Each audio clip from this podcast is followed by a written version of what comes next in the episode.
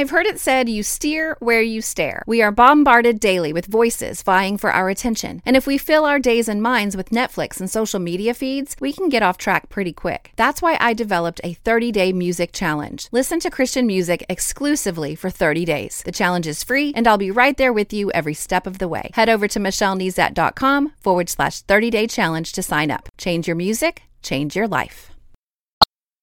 You're listening to More Than a Song, episode 210.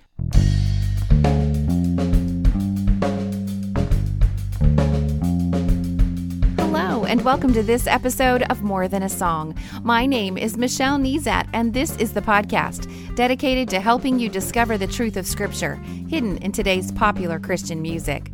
My goal is to teach you to connect portions of God's Word with the songs you're singing along with on the radio to help you meditate on truths that will transform your way of thinking and ultimately your life. Before we get started today, I want to mention that if you are listening to this podcast prior to the first weekend in March 2018, I invite my lady listeners and encourage all my guy friends to encourage the women in their life to attend the Heart of Worship Women's Conference in Gonzales, Louisiana. I will be the keynote speaker for the conference and relish the thought of meeting many of you face to face. You can find out more information by visiting a link to the conference, michellenezat.com forward slash heart of worship. If you've listened to my podcast for any length of time, you know that while I use music to inspire us to jump into God's Word, the majority of the time the song kind of gets set aside as soon as I discover an area of Scripture to explore. And this week, I have just been struck by something I read in the story behind the song, He Will by Ellie Holcomb. I'll explain it all on the other side, but first, let's listen.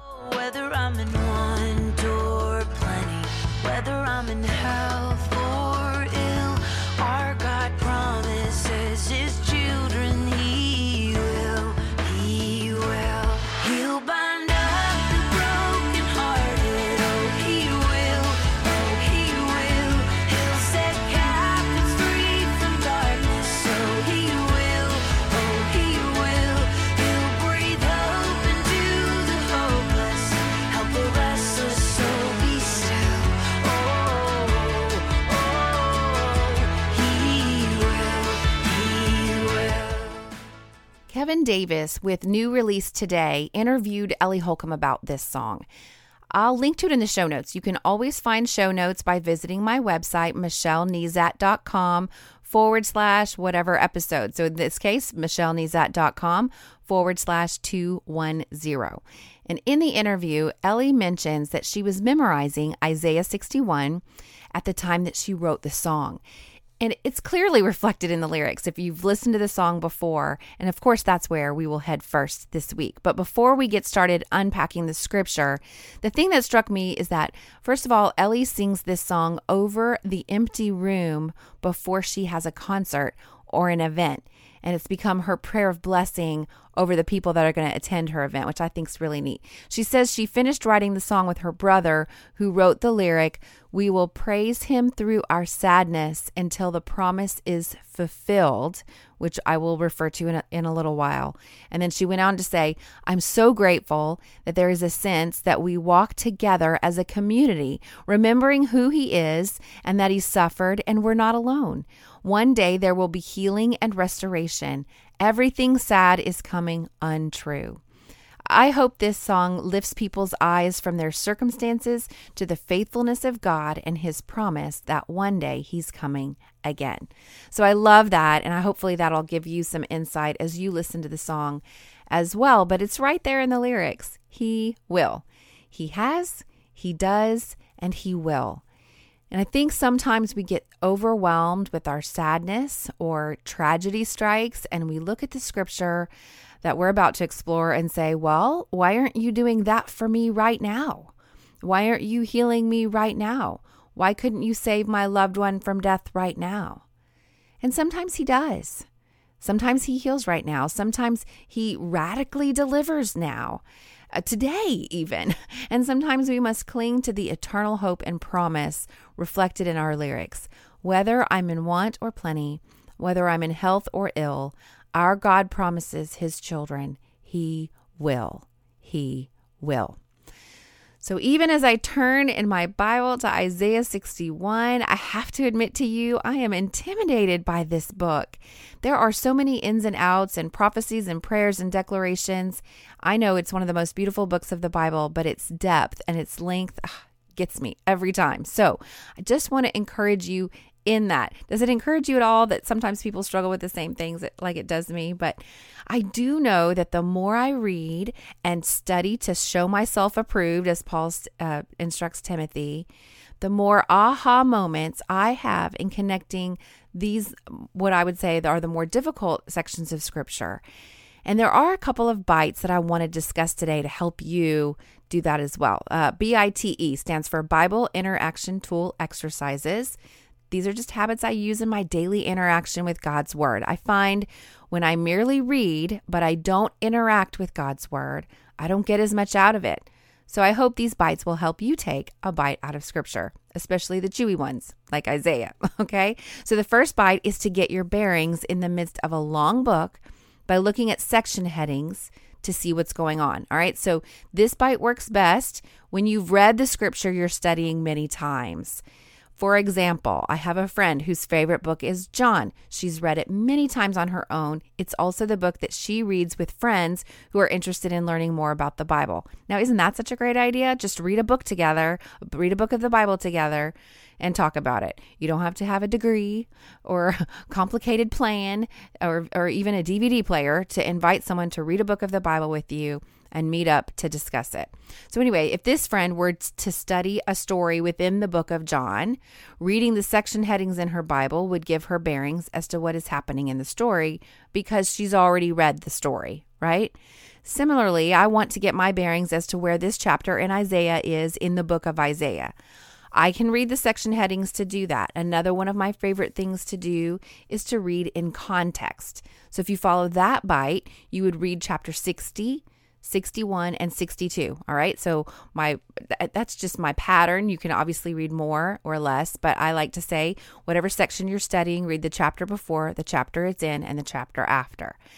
Uh, that's never a bad plan of attack, of course, but this week, by reading the section headings of chapter 60, just for the podcast purposes, I see that this chapter 60 is about the future glory of Israel.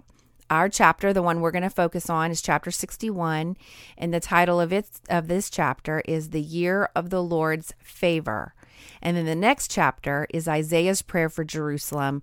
Some translations say Zion's restoration in the section heading. All right, so you could get inspired by these section headings and go, I want to know about the future glory of Israel then the year of the Lord's favor, and then Zion's restoration, and just read all three chapters. That would be cool. I would love you to do that.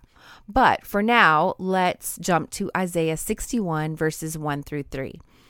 It says, The Spirit of the sovereign Lord is on me, because the Lord has anointed me to proclaim good news to the poor. He has sent me to bind up the brokenhearted to proclaim freedom for the captives and release from darkness for the prisoners, to proclaim the year of the Lord's favor and the day of vengeance for our God, to comfort all who mourn and provide for those who grieve in Zion, to bestow on them a crown of beauty instead of ashes, the oil of joy instead of mourning, and a garment of praise for a spirit of despair. They will be called oaks of righteousness, a planting of the Lord for the display of his splendor. All right, so who is saying this? Well, Isaiah is writing it, it's in his book, right? At first glance, you might think it's him. But if you follow the cross reference, you discover a little gem. All right. Now, following the cross reference is another bite. If your Bible has them in the margins or footers, these are additional places in Scripture where this idea or even a direct quote from scripture is listed. Okay. So if you're looking and you read, you kind of look at the footer you look over to the side in your margins, it all depends on how your Bible is structured. You will often see cross references. Now, one of my favorite online tools, and it's free for cross references, is BibleHub.com. And when you click on an individual verse in Bible Hub, so let's say you say Isaiah 61 1, it will automatically bring you to a screen that has that verse in a variety of translations. I love that, right? Automatically. Then to the right is a small section from a study Bible that places that verse in context with the verses around it. That section is also clickable. So if you click on words in that section, it will take you to the definition of the word, the Greek or the Hebrew, all that fun stuff. I actually just figured that out this week. So you can click on those words. I didn't realize that till this week, and now I'm super excited. All right. And then below that is a list of cross references. If you're doing it on your phone, it, it will probably look different. But if you're doing it on um, either probably an iPad, like a tablet, or a desktop, then it will be like I've just described it. All right, so when I'm on verse 1 of Isaiah 61, I see in the cross reference section, one of them is referring to Luke chapter 4. That my verse is quoted in Luke chapter 4. Someone is saying it in Luke chapter 4. So when I click on that cross reference, it brings me to that verse. I go ahead and read it in in the chapter. I click on the chapter and here's what I discover. Using my section headings in Luke chapter 4, to see what's going on here, I see that Jesus is tested in the wilderness at the beginning of this chapter. He is rejected at Nazareth in the middle of the chapter. That's where my cross reference takes me. Then in the final two section headings are Jesus drives out an impure spirit and then Jesus heals many. All right, so even in Luke chapter 4, there are uh, one, two, three, four, five section headings in this one chapter. So by reading the section headings, you see that Jesus is rejected and that's the section where our cross reference lives. Let's let's kind of let's go see why. All right, verse 14 of Luke 4. Jesus returned to Galilee in the power of the Spirit, and news about him spread throughout the whole countryside. All right. What was that section heading? Right. It's uh, like obviously we come in in the middle of a story. He returned to Galilee in the power of the Spirit. Do you remember? The section heading told us Jesus is tested in the wilderness. So if you're familiar with that story, that's when Satan tempts Jesus in the wilderness. He's tested. And so, verse 14, he's just come from that. Okay, that's interesting. He was teaching in their synagogues and everyone praised him. He went to Nazareth where he'd been brought up, and on the Sabbath day he went into the synagogue as was his custom. He stood up to read, and the scroll of the prophet Isaiah was handed to him. Unrolling it, he found the place where it is written, The Spirit of the Lord is on me, because he has anointed me to proclaim good news to the poor. He has sent me to proclaim freedom for the prisoners and recovery of sight for the blind, to set the oppressed free, to proclaim the year of the Lord's favor. Then he rolled up the scroll, gave it back to the attendant, and sat down. The eyes of everyone in the synagogue were fastened on him. He began by saying to them, Today this scripture is fulfilled in your hearing. Oh, wow. Okay. That's a scene. All right. So now we know that this section of Isaiah 61 is prophetic. When we read the opening phrase, the Spirit of the Lord is on me, we know that it was on Jesus. Uh, we also know that it is fulfilled in him coming to earth. And yet he is rejected. If you keep reading in, in Luke chapter 4, you will see that they'll, they'll be like, Don't we know? Isn't this Jesus, Joseph's son? We know him. There's just no way that he's all that in a big old bag of greasy chips. So they pretty much reject him. That's why it's in that section. But we're going to go back to Isaiah 61 because we want to look to see what he will do, right? Our song is He Will. So let's go look, see what he will do. This is a great time for the bite of making a list. When you write down your observations like this, it really helps you break things down in smaller chunks. Just the, ma- the matter of writing it down, making a list, just interacting with God's word will slow you down enough for you to see new things. So, first on my list, the Lord has anointed me to proclaim good news to the poor. I uh, recently listened to a great message that took this passage and really unpacked what it looks like to proclaim. So you see that we could look at all these passages in so many different ways, right? So we're looking at what he will do. And this other message was looking at um, proclaiming. Uh, but of course, we're inspired by our, our, our song titled He Will. So we're looking at what he will do. So next on my list, he has sent me to bind up the brokenhearted.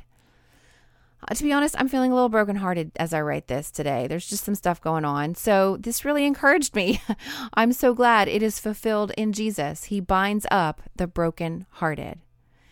And then next uh, on my list, to proclaim freedom for the captives and release from darkness for the prisoners. Are you bound by something? Has sin held you captive? Is there a darkness that is over your life keeping you in bondage?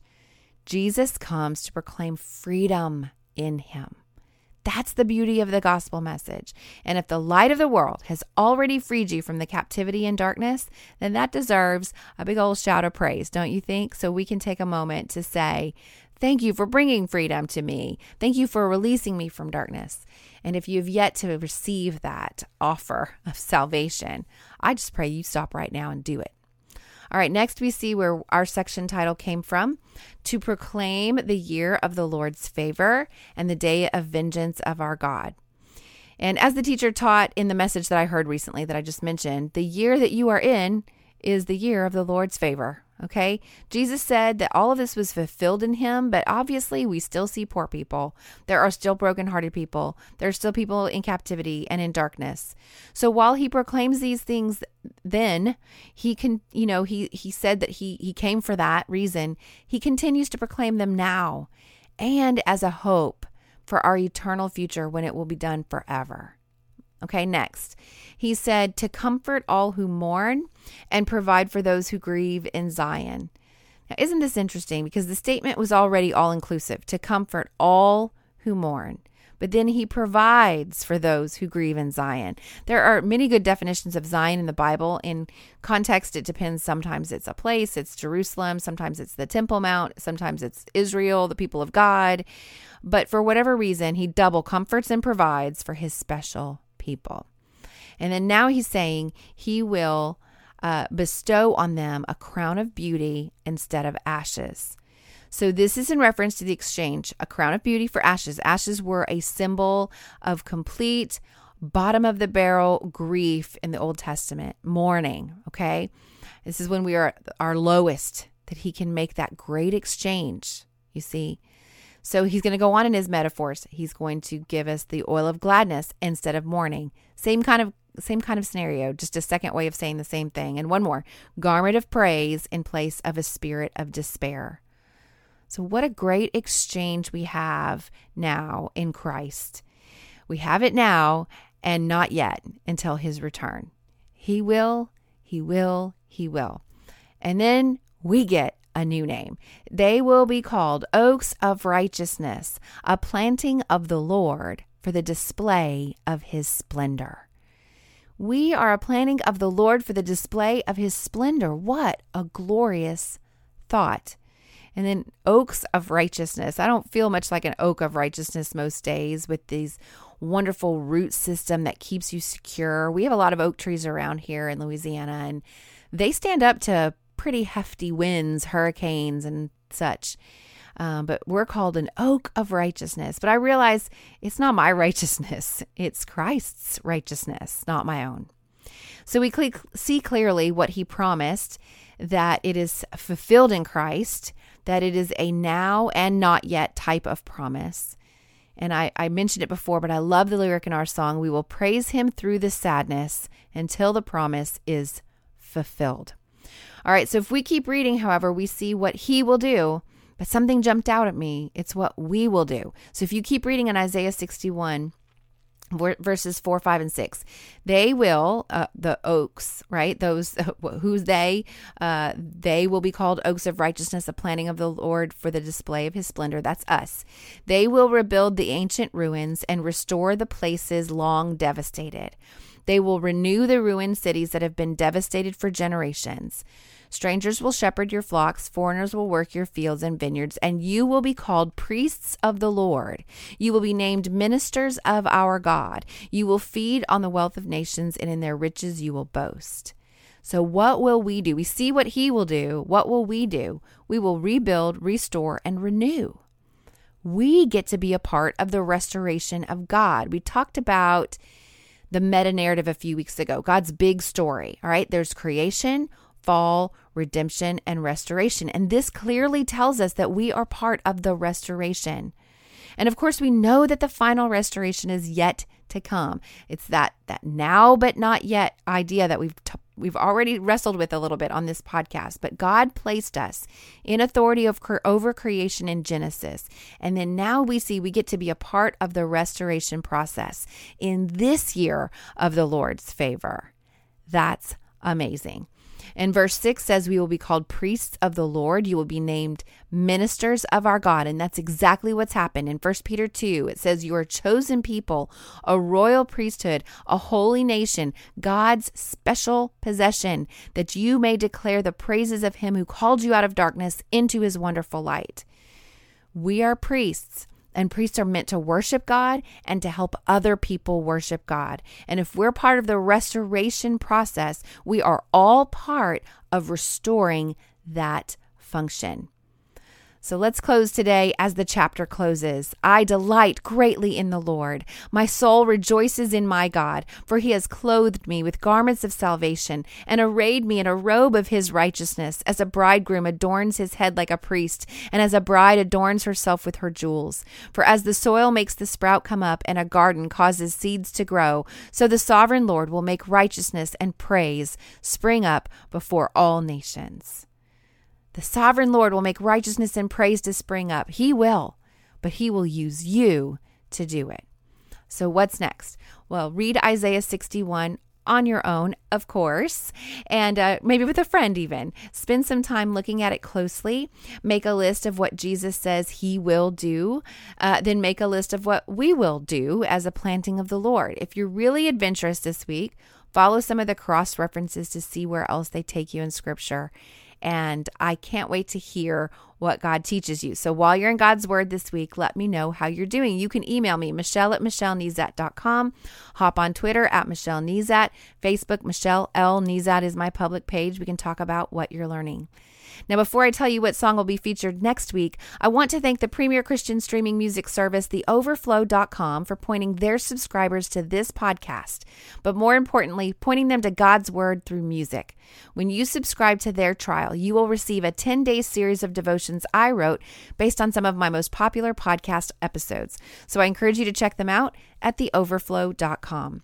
I want to thank my newest subscribers to my website as well, uh, like Crystal from Texas, Summer from Louisiana, Kim from Virginia, Teal or Teal, I'm not sure how to say that, from Nebraska, Joseph from Michigan, Dana from Washington, Jasmine from somewhere in the U.S., and Cindy from California. Welcome. Now, new subscribers to my website benefit from a couple of things. I send an email once a week in that email, you get weekly memory verse resource. You can display it on your smartphone, your desktop, your tablet. You also get an email recap of the week's episode, and you get instant access to any of the resources I create for my episodes from time to time. It's just my way of saying thank you for listening. So head over to michellenezat.com to subscribe today. Now, don't miss an episode of my podcast. You can subscribe in iTunes or Stitcher Radio or follow me on Spotify. While you're in iTunes, however, would you please leave me a written review and a star rating? This encourages me, of course, but it helps me stay visible to new listeners. And as always, if you take the time to review my podcast, I will take the time to personally thank you right here on the podcast just like KDB for FSU, who writes, Finding this podcast has been a blessing for this Lenten season for me. So many of the truths that God has been trying to convince me of over the last 24 months, I'm hearing repeated again and again. Thank you, Michelle. Well, thank you, and what an honor it is to be a part of your journey. Well, that's it for this episode of More Than a Song. Next week, I will be using I Am Not Ashamed by Abigail Duhon to jump into scripture.